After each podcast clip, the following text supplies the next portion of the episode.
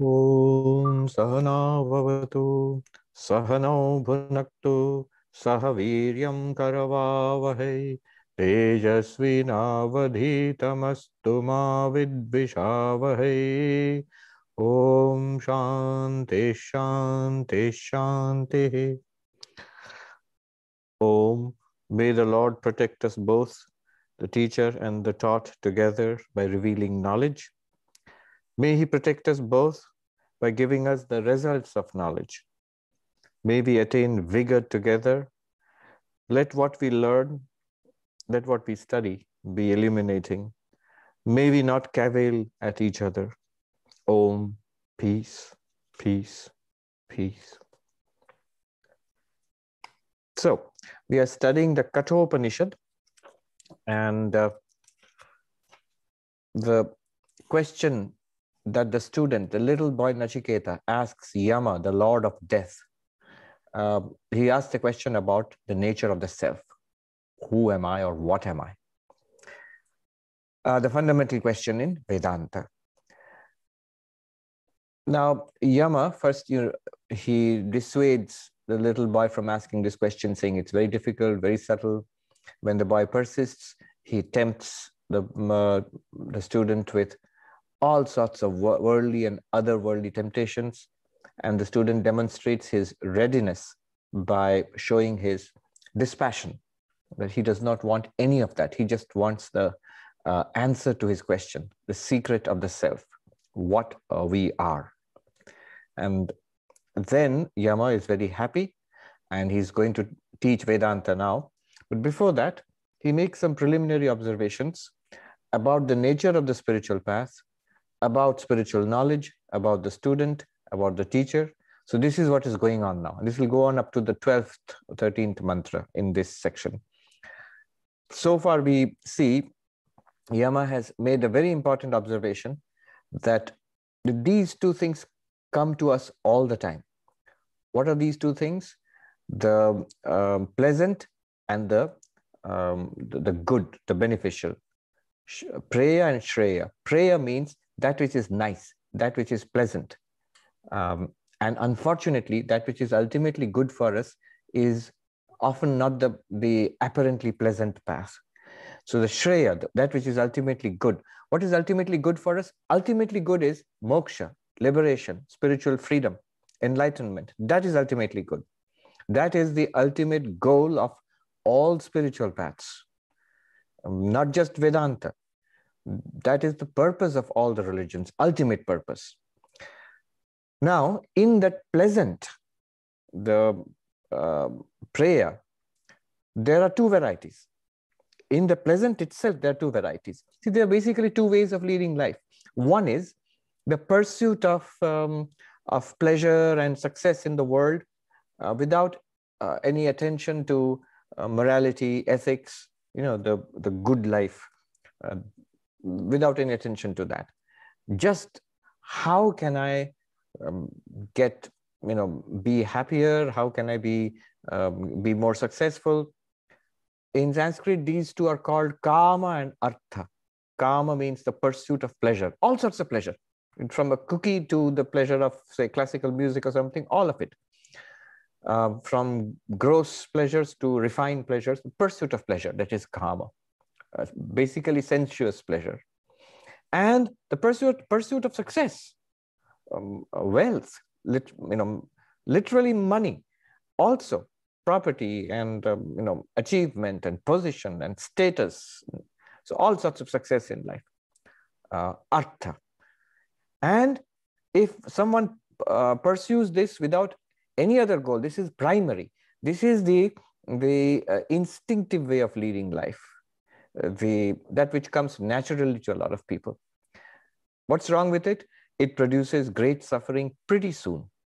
In this life itself, suffering for oneself and suffering for others. Why does it produce suffering? We've talked about this earlier also, uh, because the things that we get by this pursuit, whether it's pleasure, the objects which give us pleasure, money, positions, relationships, uh, power, status, by themselves, they are impermanent.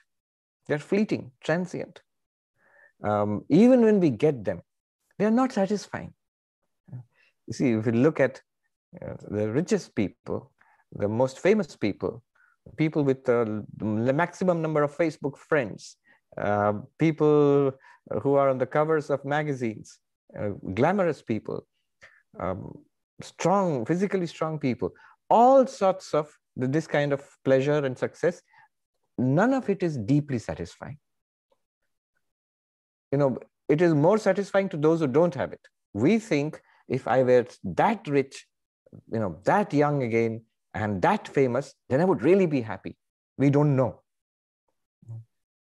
It's just, the answer to that is pretty easy. Just look closely at the lives of who are that rich and that young and that famous and that beautiful. Clearly, they are not very happy. Why would we be any different? And then finally, the other problem would be that they are binding. They are addictive.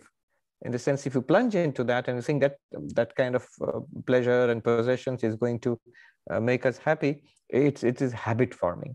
That, that little bit of pleasure is not, uh, not sufficient next time. We need more of it, more variety of it, and we keep trying in the hope that we will actually get lasting satisfaction. Nobody has, ever has, and we'll fail also.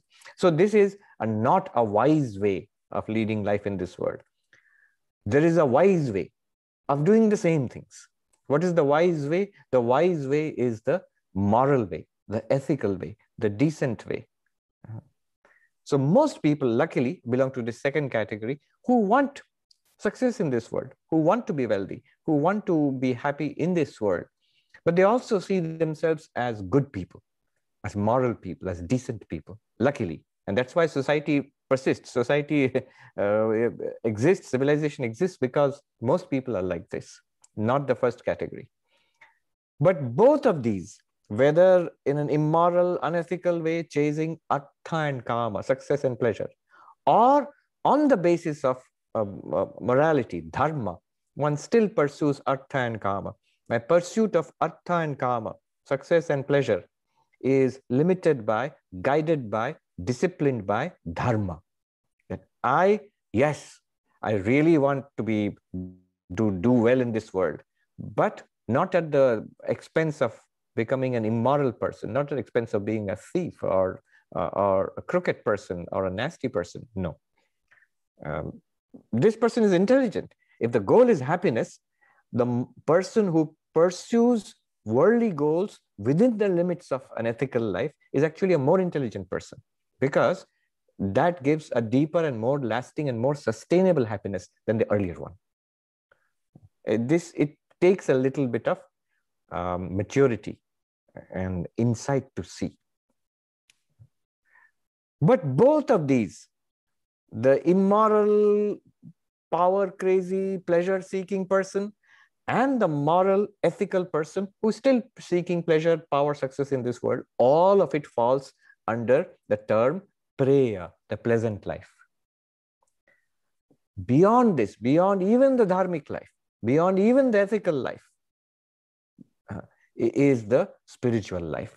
That is called Shreya. That is ultimately beneficial, ultimately good. If the Preya is a good life, the Shreya is the ultimately good life.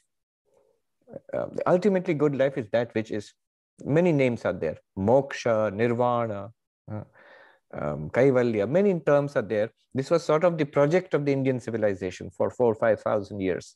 That could we solve, really, totally, deeply solve the problem of life? And the answer was yes. The answer from all the traditions in Hinduism, in Buddhism, Sikhism, and Sri Ramakrishna's point of view that all religions actually answer in the affirmative. Um, so that there is a deep solution to the problem of life. From immorality to morality to spirituality. Spirituality is what is meant by pre, uh, Shreya here, the higher life. The second point that Yama makes to Nachiketa is the two cannot be combined. It might strike some. How about having both? The higher goal, I'll become enlightened, I'll be a Buddha, and also uh, I'll be a billionaire, and also I'll be very famous, and also I'll be an Olympic athlete. So there's one, people are smiling already. It's a nice picture, right? And also, after the death of this physical body, I will go to the higher heavens. Um, why not? So Yama points out, no, they cannot be combined. enlightenment, moksha, liberation, salvation, whatever you call it, cannot be combined. God and mammon, as uh, the Christ said, cannot be worshipped together. You, you can't have both. Why not? It sounds nice. Is uh, the commentator explained, they're like light and darkness. They're like dream and waking. You can't have both together. You want to wake up, you have to wake up. You go on dreaming, then go on dreaming. Um, if you want enlightenment, then the play of Maya will come to an end. You can't have both together. Uh, Yama said, viparite, they go in opposite directions. Uh, one is the path of samsara, subject to multiple lives, coming and going, birth and death. The other one is moksha, freedom from the cycle of birth and death. Then he says, in the sixth, let's come to the sixth mantra. What is the sixth mantra? What does it say?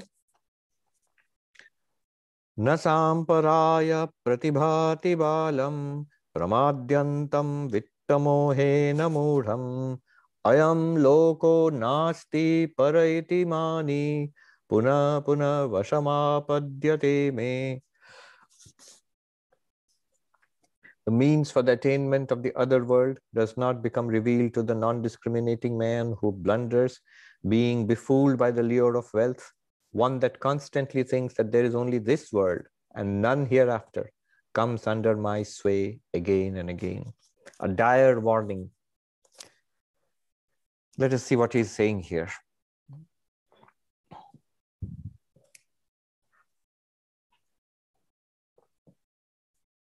He says, Balam, he says, for the, the foolish one, the one who is on the other path, the path of the pleasant, maybe the crazy power seeker, wealth seeker, pleasure seeker, or the more decent, upright, honest person. But they're both, Balam means child. From a spiritual perspective, they're children. Why are they children? Because like children, they're immature about the nature of the world. They don't understand. What is, the, what is it that they don't understand? Na samparaya pratibhati balam. The word, he uses a technical word here, samparaya, it's something to do with Vedic knowledge. So this Vedic knowledge is, um, does not flash upon, is not clear, does not seem real to these childish people. I won't say childlike. It's good to be childlike. There's a difference between being childlike and childish. So these people are childish. Um, so what is this Vedic knowledge? You see, the commentator says, Paraloka tat prapti prayojana sadhana vishesha shastriya. The scriptural knowledge, the one that is revealed in the text. What is revealed in the text? That there is something beyond this world. This world is not the end. This body is not the, is neither the beginning of the story nor the end of the story. That we have existed before this life, that we will continue to exist after death, that there are other lives, other worlds. This kind of thinking uh, is not acceptable to uh, immature minds. It's very interesting that uh, people, I have had people come and tell me, I don't believe in that sort of thing. You see, I'm a scientist by training, meaning that therefore uh, I am an intellectual, I am intelligent, I am rational. I'm scientific, and therefore I don't believe that there is anything after death. Yama is telling Nachiketa, these are childish people. Uh, they are not. They are not. They are not thinking straight. Na samparaya pratibhati. Pratibhati means does not flash upon. It's not clear to them. It does not feel real to them. Samparaya literally, well, one meaning would be uh, the truth of that which is beyond this world. Another meaning would be that by Vedic ritualism, one can get good karma, which takes one to um, the higher worlds after death. It's a mouthful, I'll repeat. By Vedic rituals, one generates good karma, by the force of which one wins a place in the higher worlds after death. Now, this is part of being a devout person. This is part of being a religious person. In the Vedic, ancient Vedic mind, mindset, it was that in the the Karma Kanda, the ritualistic portion of the Vedas, many kinds of rituals are there which promise if you f follow these rituals, you're going to get um, go to heaven after death. Those heavens are also strictly temporary, but they are much better than this world, and certainly much better than going to any number of hells. Now, it requires faith. You see, Vedanta is, is much more uh, transparent and logical. But this thing requires faith, that I will exist after death, and any kind of religious rituals or whatever is, is going to really help me after death. Uh, it's going to generate that good karma, and I'll go to this uh, better place after death. All of this requires faith. And Yama says this requires intelligence. That kind of faith is a sign of a higher intelligence, which childish minds lack. They say only this world. So that is, this debate has become very huge now between the neo-atheists and people of religion. You see, all of religion depends on this, what Yama is saying. This understanding that, that you do survive death. If you do not survive death, there really isn't much point to uh, any kind of religion. It might be of some practical use in this world, but uh, whether God exists, heaven exists, um, all of it has no meaning. If I don't exist after death, if this body goes and that's it, I'm finished, what meaning does it have for me? If death is completely my end, nothing more than that, and for everybody also it's true.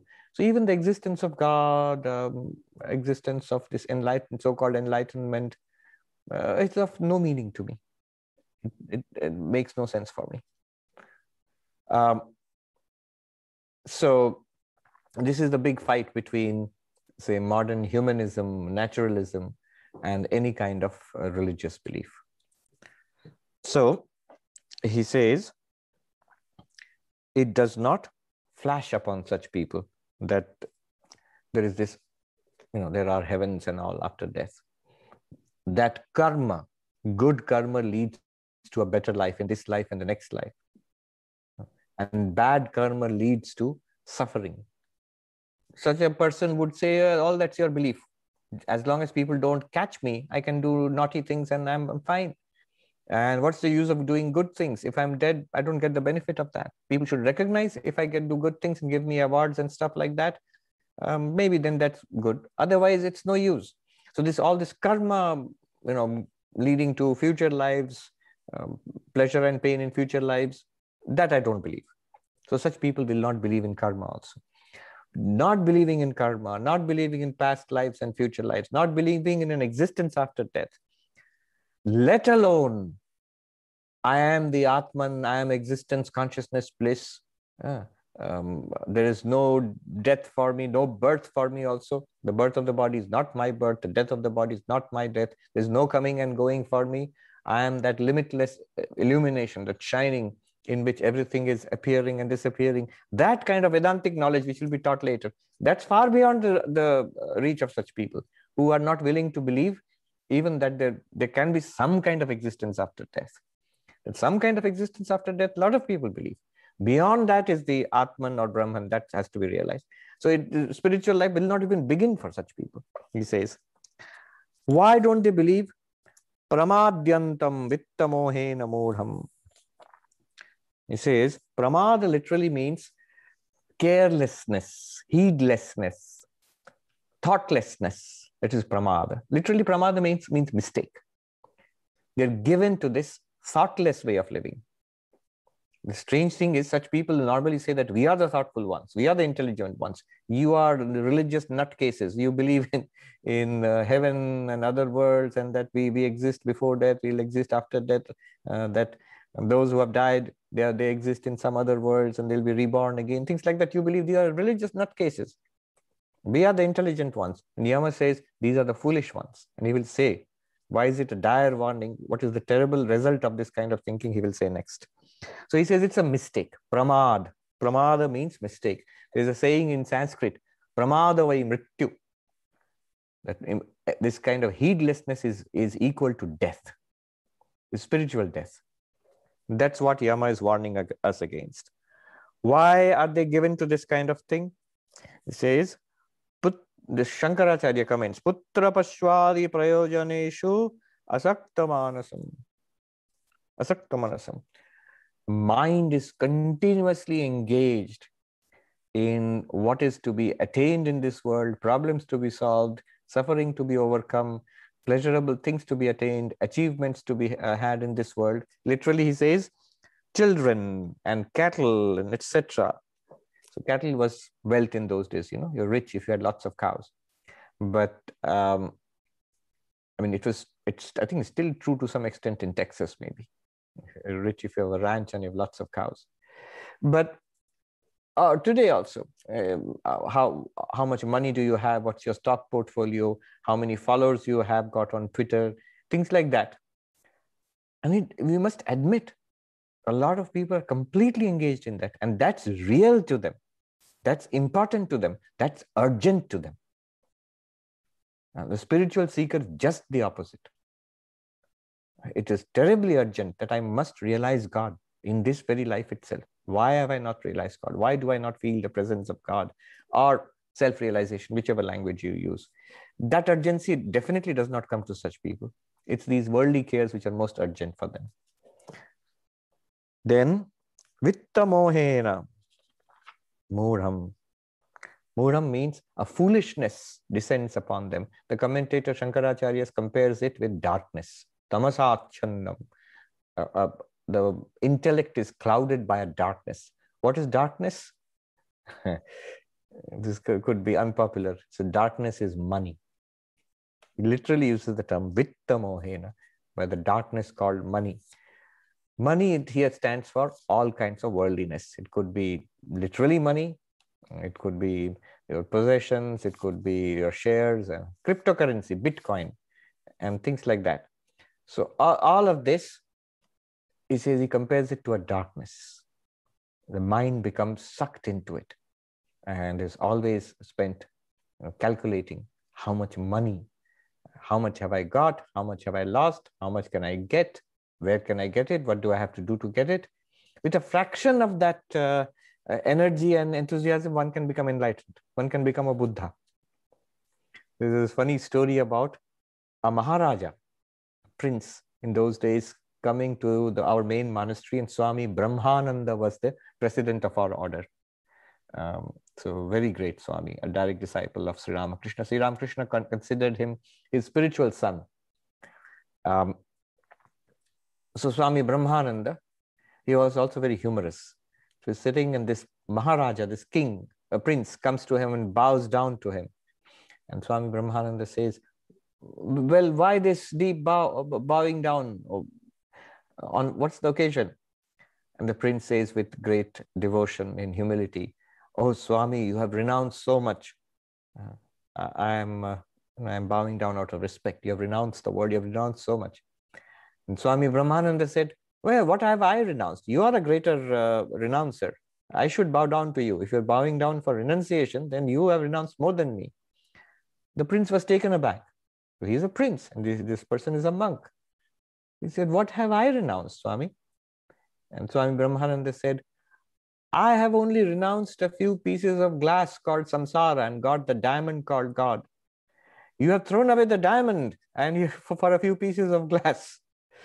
So it was a way of, humorous way of teaching. But vitta mohena, deluded by the darkness called this lust for wealth and possession. What do they think? What is their philosophy? Ayam loko nasti para iti mani. The firm conviction is not that I am Brahman, the world is an appearance. No. This world alone is nasti para. There's nothing else. This world alone is. And what is this world? Commentator says, um, drishyamana.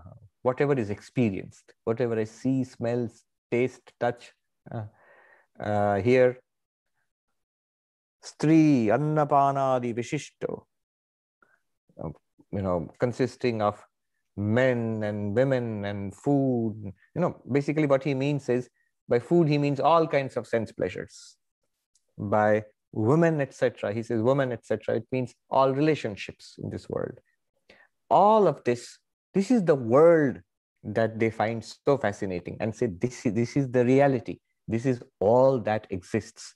And what, uh, Shank, uh, what does Yama say? Moodham, deluded, stupid. I won't take the name. One of the greatest intellectuals living today um, said to me in one of the top Ivy League colleges uh, there itself on the campus in a very exclusive place. I won't give any more details because people may find out who it is.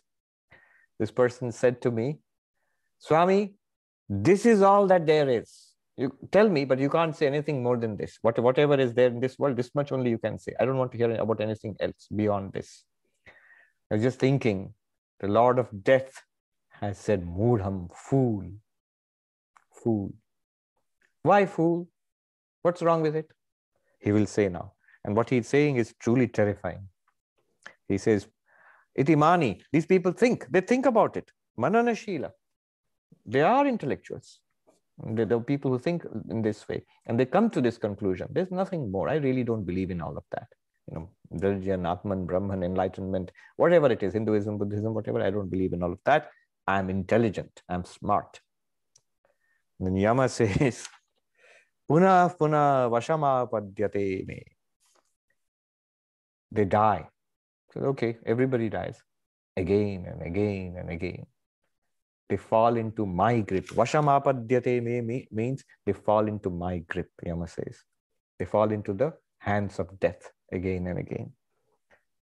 Janana marana di lakshana. This is a Shankaracharya's commentary, writing fourteen hundred years ago. Janana marana di lakshana dukkha pravandharudha eva bhavati. They mount the merry-go-round, the Ferris wheel or the merry-go-round. They mount that, that The fer literally he says the Ferris wheel of or the merry-go-round of misery, dukkha prabandha, the, the merry-go-round of misery, consisting of births and aging and disease and old age and death. Repeat, you know, like rinse and wash and recycle and then back into the system again, into the merry-go-round of misery. But we're all there. Then what is why are uh, what is special about these people? They have no chance of coming out of it until they change their thinking. On the other hand, the fortunate few who say that there is something to spiritual life, it is worth investigating. Uh, let us follow this and try to do something about it. They have a chance of dismounting from this Ferris wheel of misery. This is dukkha pravanda, consisting of births and deaths without cease. Uh, without any end to it.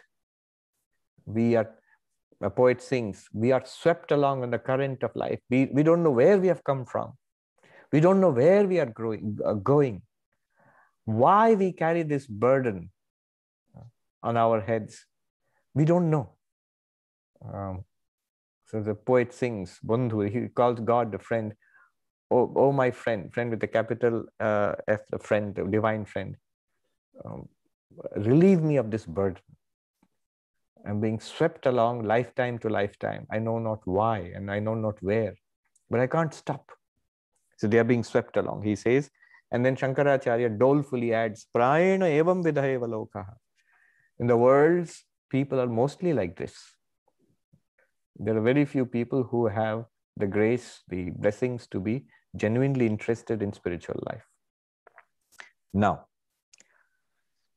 among those who are interested in spiritual life, there also, Yama will say, he narrows it down. The, the knowledge which I'm going to give you is most precious. Even those who have some kind of interest in spiritual life, they don't come to this knowledge so easily. And he's going to talk about that next. The next mantra is the, the seventh mantra.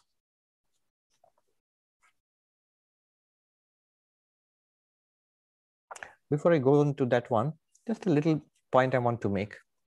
What is the purpose of Vedanta? In fact, all spiritual life, but specifically purpose of Vedanta, uh, it can be expressed in, in two ways. One way is the traditional way, which is uh, the purpose or goal of spiritual life in all Indian systems. They talk about a, a circle of samsara, births and deaths, many lives. What's wrong with many lives? Sounds good. No, these are very limited lives. Guaranteed to die, guaranteed to suffer. Are guaranteed to be happy also? No, no such guarantee. So we'll, so this is the cycle of samsara, and this is propelled. Why is it going on? Karma, causality. Everything that we do has an effect. Every effect has a cause, and every cause will have an effect. And that's why this thing is going round and round. We are propelled by past karma into this life to get the results of that karma. While getting the results of that karma, we behave in certain ways. And so we have more karma and therefore more lives. Sometimes nice, the Ferris wheel goes high, sometimes low. High is the higher heavens, sometimes low, the lower hells, sometimes in between this mortal world. But we are being whirled around, make no mistake about it. So the freedom from this cycle of birth and death uh, is called moksha. And that is the goal of spiritual life. Not only in Vedanta, um, yoga, bhakti, um, in Buddha, all the schools of Buddhism, Jainism, uh, all the, the Indic systems, they all look at it this way. Now, one problem with this kind of thinking is, suppose a person says, I really don't believe in multiple lives.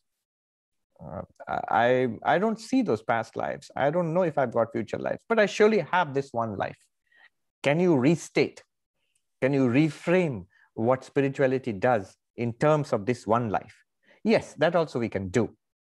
Um, another way of expressing the same truth is freedom from suffering and attainment of ultimate bliss, ultimate fulfillment. In Sanskrit, atyantika dukkha nivritti paramananda praptishcha. Freedom from suffering, attainment of ultimate bliss. There's no talk about past life, future life, cycle of birth and death, freedom from cycle of birth and death. Forget that. Everybody wants freedom from suffering. Everybody wants deep, lasting satisfaction, fulfillment, ultimate happiness. Yes, then this project of spirituality, Vedanta, guarantees that if you follow this path, if you realize who you are, that you are Brahman, you will overcome suffering and you will get lasting happiness and bliss. So these are the two ways in expressing the same thing, the same freedom, the same spiritual uh, result is attained. But these are two ways of expressing. One talking about multiple lives and freedom from the cycle. Another just saying, you will have no suffering and you will go beyond death, uh, beyond, uh, you will go beyond suffering and you will attain fulfillment. Now, usually I say the second one. Whenever I talk about the purpose of spiritual life, overcoming suffering and attainment of fulfillment. But here, Yama is stressing the first one, the multiple cycles, the belief that there are lives after death, that there was, we existed before birth also. And this cycle of life and death and freedom from that. And uh, there is a wisdom to that. There's a wisdom to that. I was thinking, why not make it simple and say, overcome suffering and attain bliss and that's it. Don't talk about past lives, future lives. The thing is, if you don't talk about past lives, future lives, you just say this little life and uh, here you will overcome suffering and you will attain uh, happiness and that's it. There can be problems. One problem is a person might say, I don't really need all of that then, all of your spirituality. I'm pretty happy already.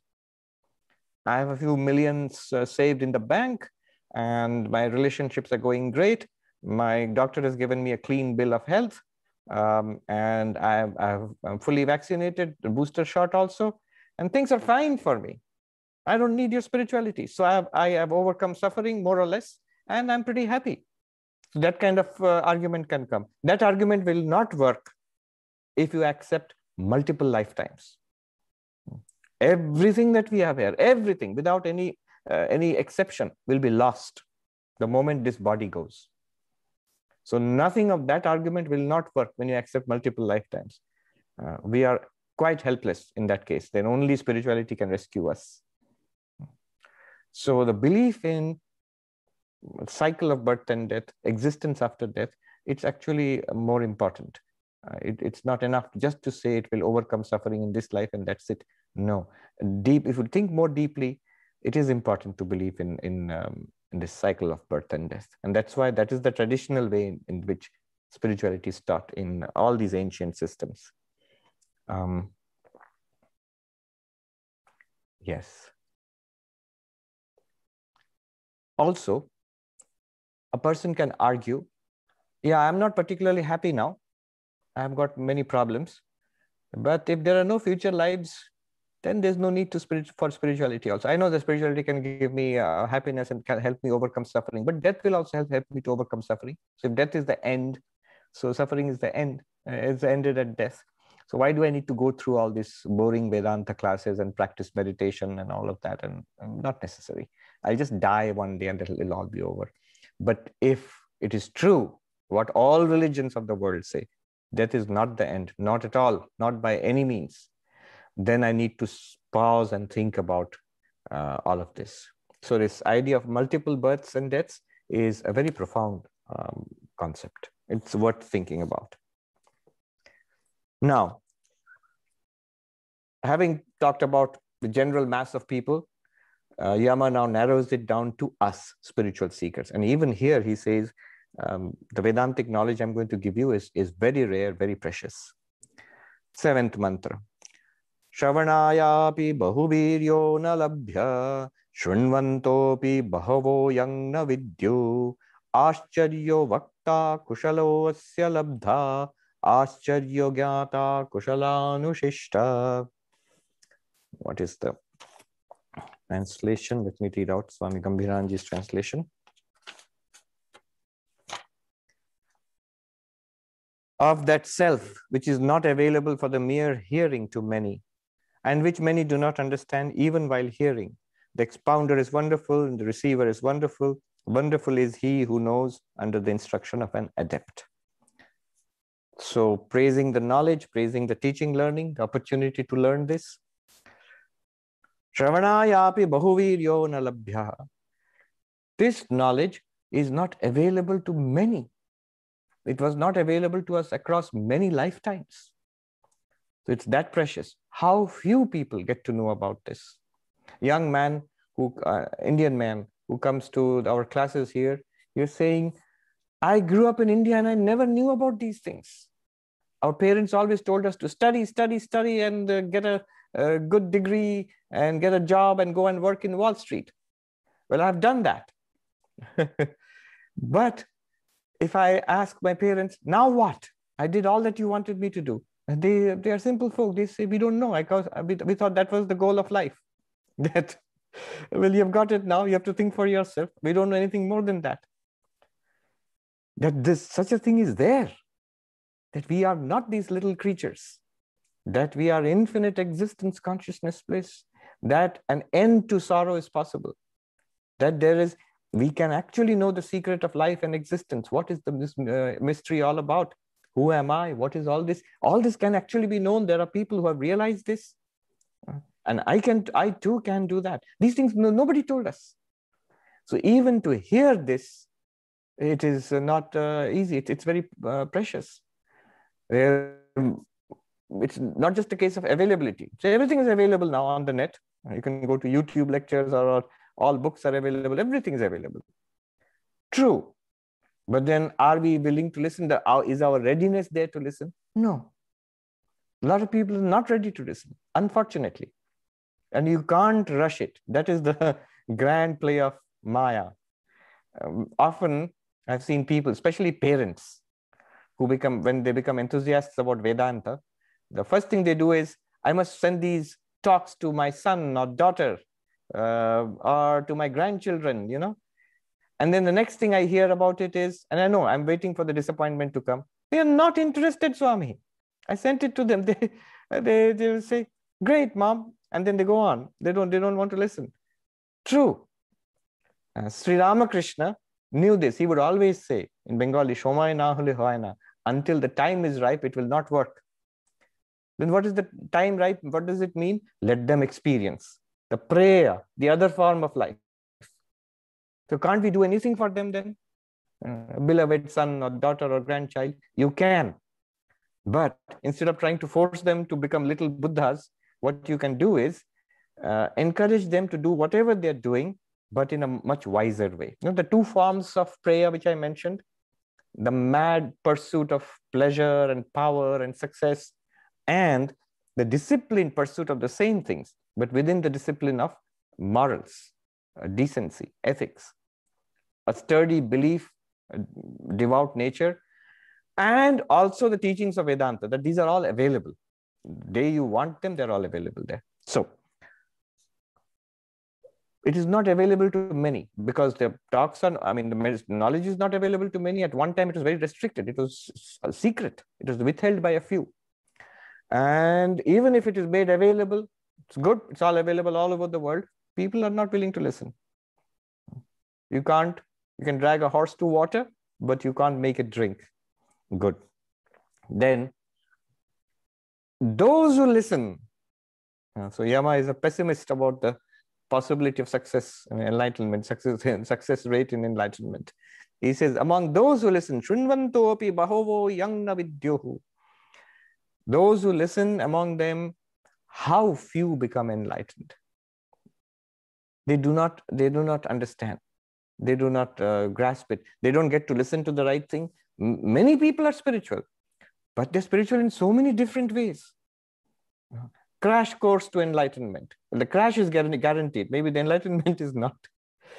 So, so many quick fixes are there. So many types of teachers are there. So many types of books are there. And uh, um, Swami Vivekananda said, beware of teachers who make excuses for our weaknesses.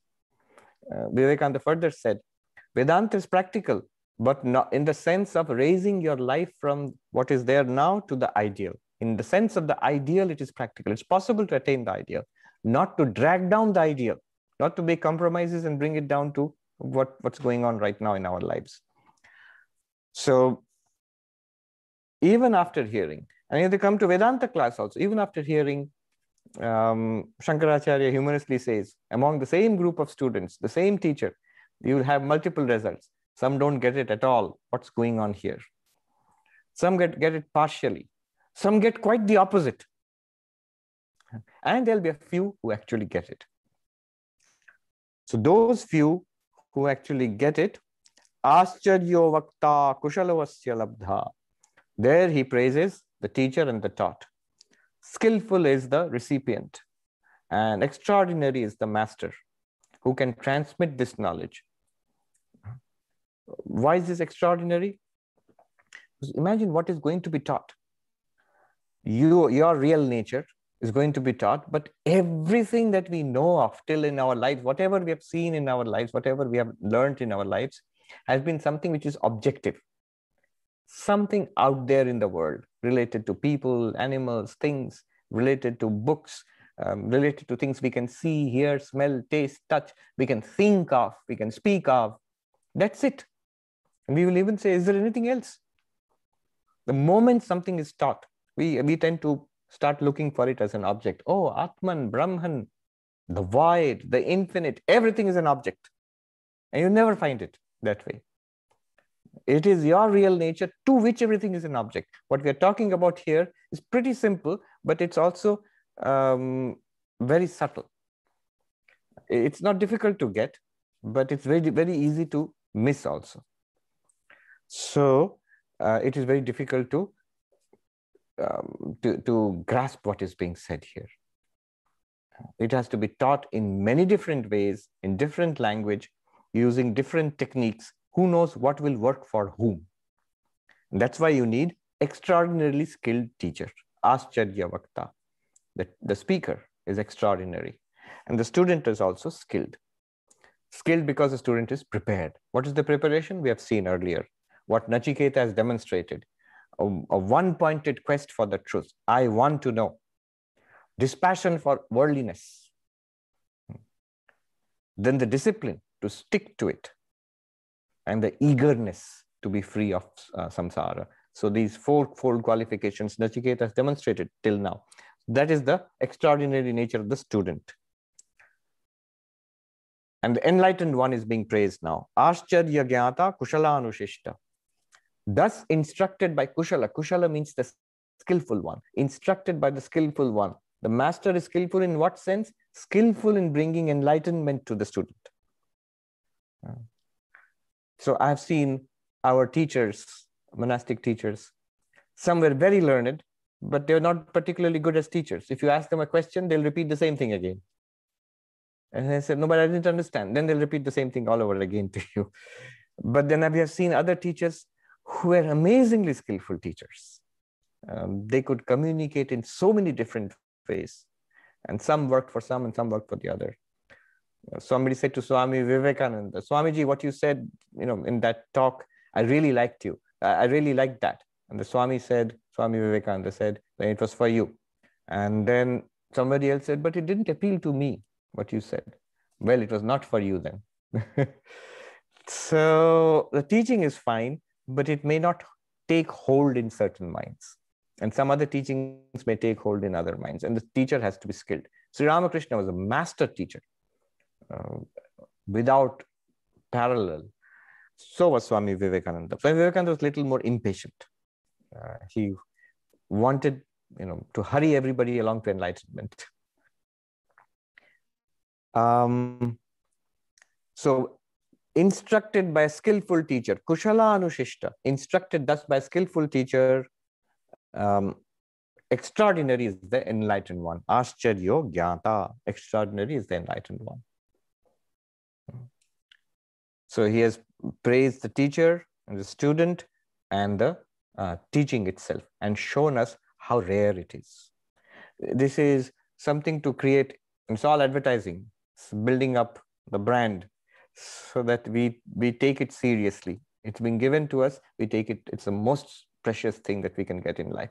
There's no doubt about it. I've seen so many senior monks, and they would say that the most precious thing that I've got in my whole life is that little mantra that was given to me by my guru. Diksha mantra. He says that is so precious. It's like God has been given to you in a seed form. You cultivate that, you'll become enlightened. Like that, these teachings are, these are direct teachings. You see, how extraordinary these teachings are, many people don't, uh, you know, it, it's difficult to get an appreciation for it. This is, teaching is an effortless path. It is an instantaneous path. No misunderstanding. Let me tell you why first it's effortless and instantaneous, and then I'll walk it back.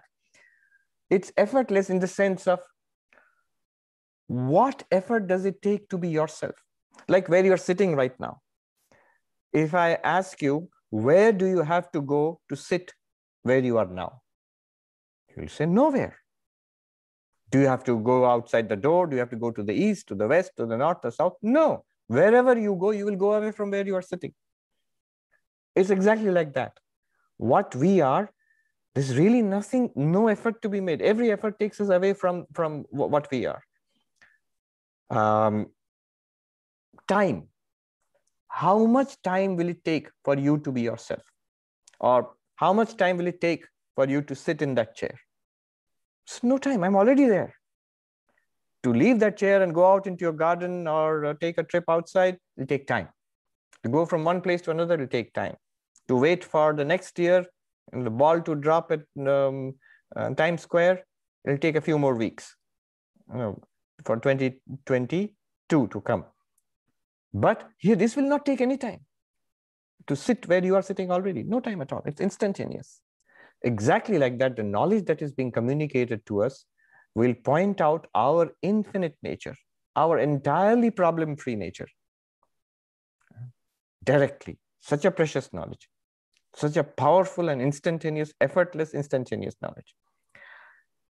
However, again, just as a caution, when you say effortless, instantaneous, the temptation is to stop all effort then. Then all the effort is wasted. No, all the effort is to prepare the mind. The scattered mind has to be focused. The impure mind has to be purified. Um, attention has to be settled on this teaching. Without that, none of it will work. So all the effort, and a lot of effort is necessary, all the effort is for correcting the problems we have already generated in our lives, is to clear out the garbage we have already accumulated, is to settle the mind down, this fickle and unsettled mind. So a lot of effort is necessary, and that will take time. So their time is necessary and effort is necessary.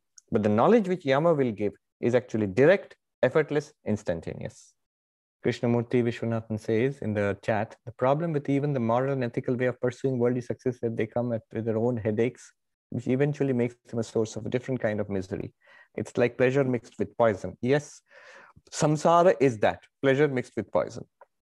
If someone is unethical, if someone is impatient, and someone chases power, pleasure, success without any limit whatsoever, then the poison increases very fast and the pleasure disappears. If someone, however, is moral, follows certain principles and works hard for success in this world, which is something that is taught by every ethical system, uh, then the pleasure part of it will be more, the poison will be less, but still, yes, it's still poisoned. It's the very nature of, you say, why is it poisoned? It's the very nature of samsara. That's, that was the great discovery of the Buddha. Anityam, anityam, sarvam anityam. Transient, ephemeral, everything is ephemeral. And kshanikam, kshanikam, sarvam kshanikam. Momentary, momentary, all is momentary.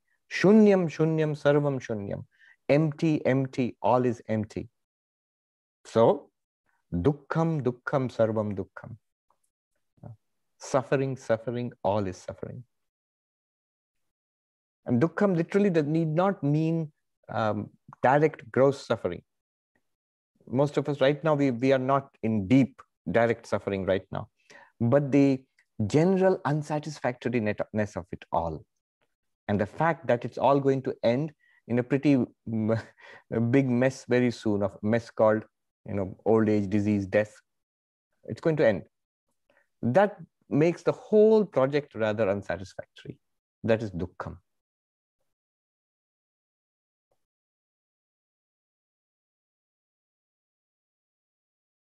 Anu says, if Preya and Shreya cannot coexist, isn't it implied the renunciate path is the only way to Shreya? I know I've mentioned many times, one does not have to be renunciate, but can be a fully functioning member of society. The implication here seems to be otherwise. Yes, but as I say, the renunciate path means what? Does it mean putting on this cloth and uh, going to a monastery or the top of a mountain? No, that's not what is meant. Notice, neither Yama is a renunciant. Uh, he is a householder, a godly householder, but a householder.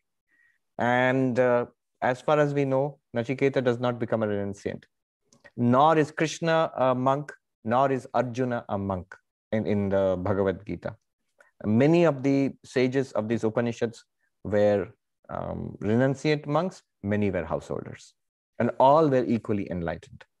So what is meant? Why is Yama saying, making such a clear distinction between the two? What is meant is, I put it in this way, you have to become monk-like.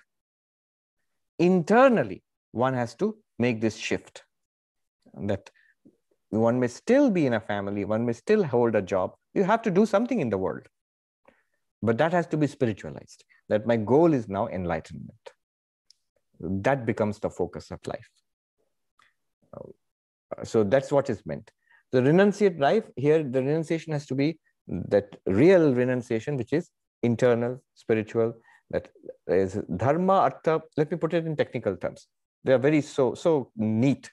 Dharma, artha, kama is not my goal now. Moksha is my goal.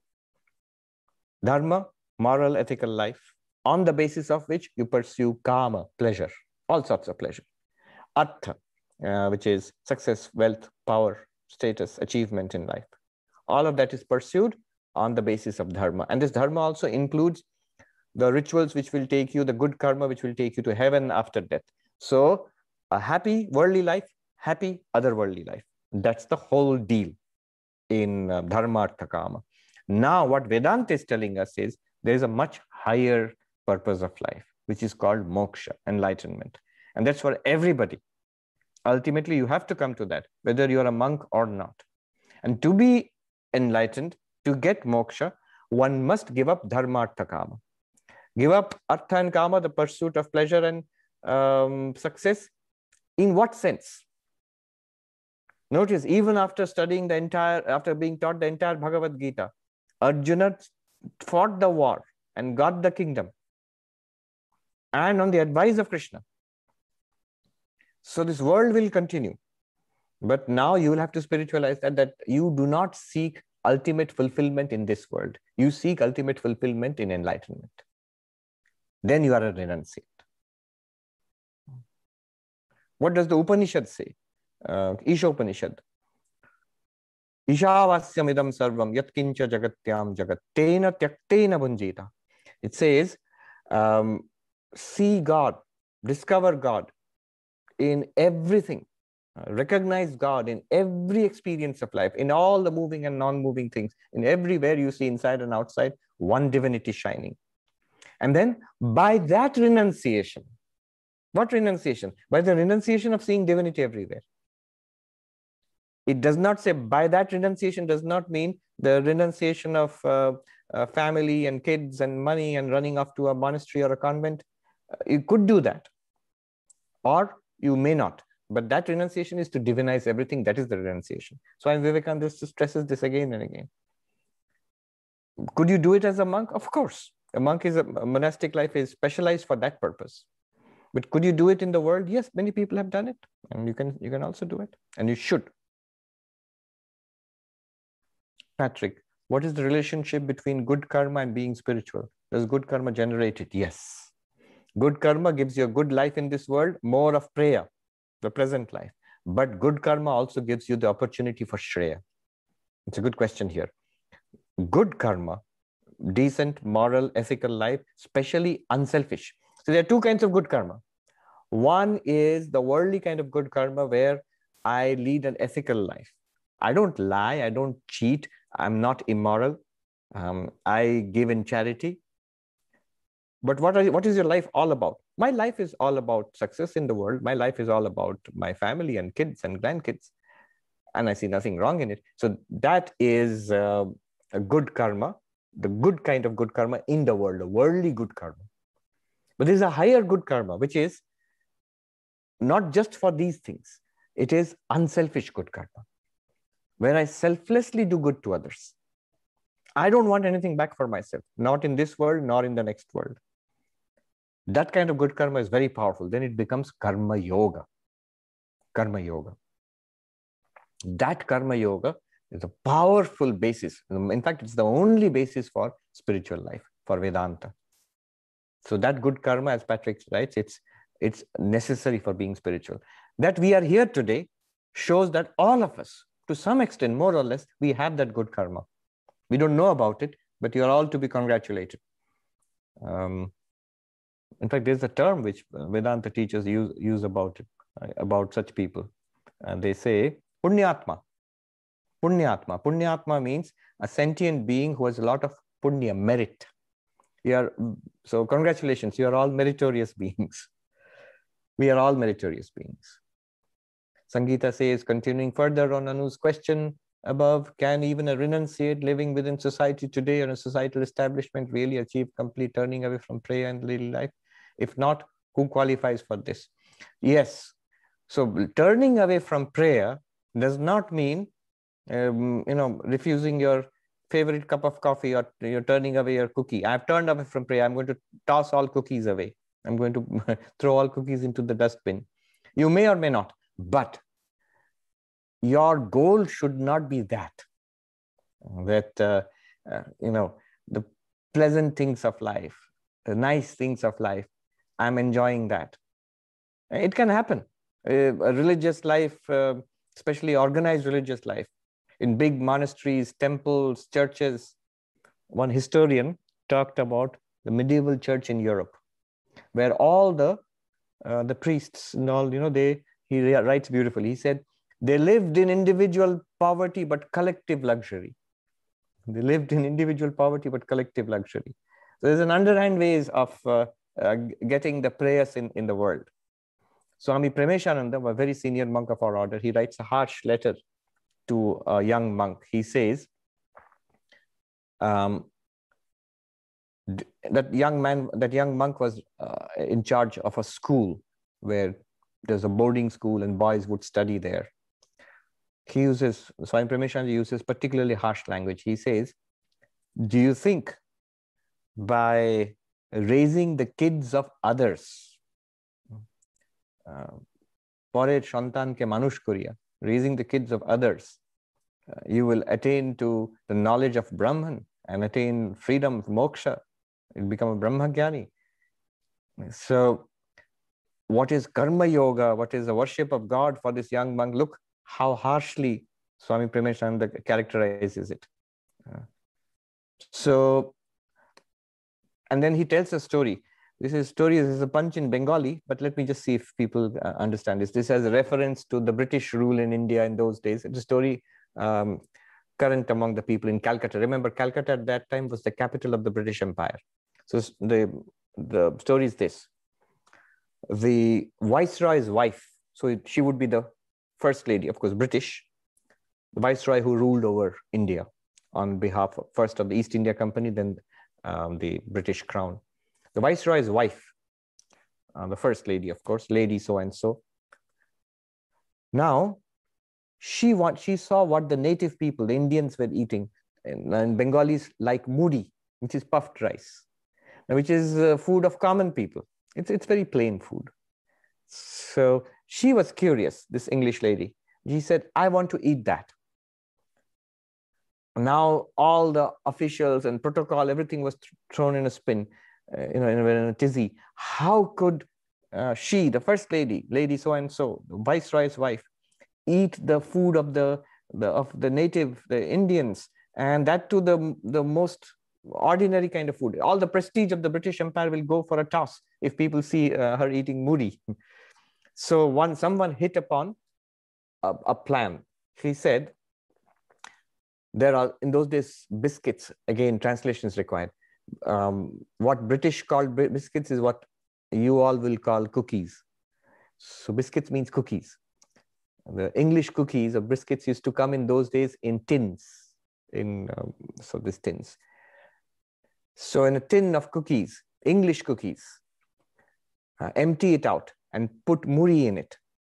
And then the viceroy's wife can eat muri happily. And people everywhere will think, of course, she's eating British cookies, you know, English cookies. And so it's all fine then. But she secretly, she'll be eating the, the muri, the, the class, the food of, of the most, the poorest, the most common kind of food.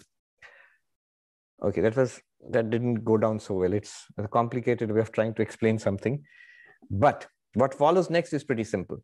After telling this story, Swami Prameshananda writes to that monk. He says, "Oh monk, beware of eating muri in an English biscuit tin. Like," he says, uh, "collecting money for uh, building, you know, hostels and dormitories for uh, children and enjoying the luxury of a, of a nice place to stay yourself. Uh, collecting uh, money to do this for the welfare of others, and you uh, also benefit from it personally." You see? Uh, so he's warning against that, that hypocrisy sneaking in. Yes, work is being done. A lot of people are benefiting. Poor people are benefiting. But you too are deriving some, some uh, benefit out of that. You're not supposed to. So that, that he calls it eating moody uh, puffed rice uh, in the Um, and the, and the tin of English cookies. It's so cumbersome in English. In, he has very nice Bengali. He says, um, uh, "Bideshi biskute tine muri khawa." And then he writes, "Shadhu shabdhan, beware, O monk." So, um, if you are a renunciate, you have to be, uh, you don't think too much about it. Make sure that you have high thinking and plain living. That's a good slogan for every. It's good for everybody, actually. The next question is, Krishnamurti says, "Perhaps the need for believing in multiple lives combined with Ishwara's assurances towards us, end of sixth chapter of Gita, is important for all of us spiritual aspirants. In case we are not able to get, so atyantika dukkha nivritti in this life, it would be discouraging if it was do or die in a single life." So the idea is that there are multiple lives. That gives the basis for spiritual practice and the goal of spiritual life. But also remember, from the Advaitic perspective, there actually are no multiple lives. There isn't even this life. There is only one, um, one existence consciousness place.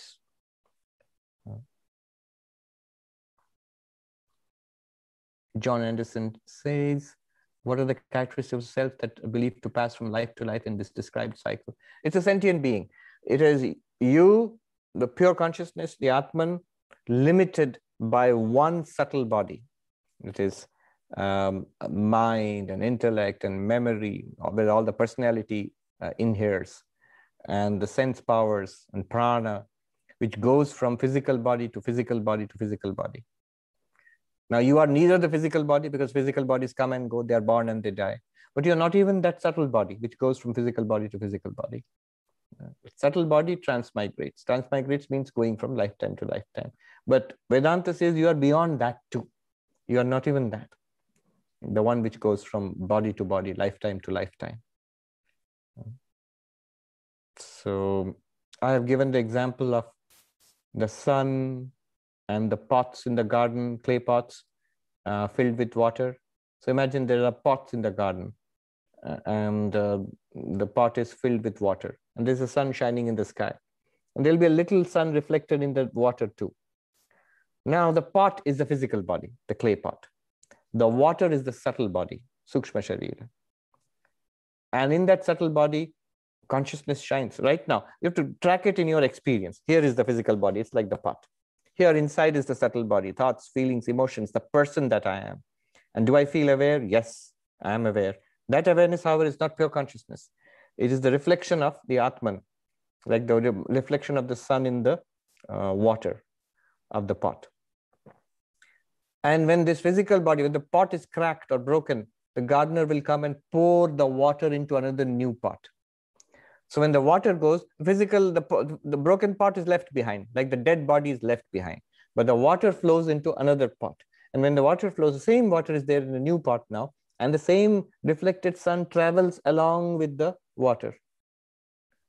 And this person is reborn in another body. But the real one, the real you, is not the clay pot, is not even the water, is not even the little shining sun in that water, is the real sun up in the sky. The one who's shining in and being reflected in all pots, in all water. Again, one has to know how to use that example carefully. There are some places, it, some cases in which it applies, some ways in which it does not apply. Because the sun and the pots and the water, they are all different entities. But as far as Brahman or the ultimate reality is concerned, there is only that in which all of these things are appearing. Then Shiva Priya says, can you, can you please define pure mind? It's dispassion of mind, you say. When a man discriminates, makes judgment of good and bad, but pure mind should not even see bad in everything. Anything. No, no, no. A pure mind is that which is, has minimized its vasanas, its raga and dvesha, its pulls and repulsions, its obsessions, uh, its um, delusions of trying to get uh, lasting happiness in a world which will not give it lasting happiness. A pure mind actually will see the difference between the good and the bad very clearly. Between right and wrong, the pure mind will see what the difference is here. The impure mind may also understand the difference between right and wrong, but the temptation or the fear is too much. And so the impure mind forces one to do what is wrong, prevents one from doing what is right because of the impurity. Whereas if the mind is pure and the same knowledge is there, this is right and this is wrong, the pure mind will not push you into doing what is wrong, what is clearly known to be wrong. That urge will not be there. That tremendous temptation or even the fear. Sometimes we do things which are wrong out of fear. We tell a lie. A kid will tell a lie out of fear of being punished. But the pure mind will uh, give us the courage of the not telling a lie and taking the punishment if that comes, and will not push us into doing things which are wrong. The, the eagerness, there will be an eagerness, a desire to do what is right. It's one thing to know what is right and what is wrong, and another thing to have a repulsion for what is wrong and an attraction for doing what is right. If that thing is there, that's the sign of a pure mind. All right. There's another mantra I wanted to do, but it'll take a little bit of time. So we'll do it next time. Please take care, everybody, and stay safe. Let me do the Shanti mantra. Om Shanti Shanti Shanti Harihi Om Tat Sat. Shri Ramakrishna Arpanamastu.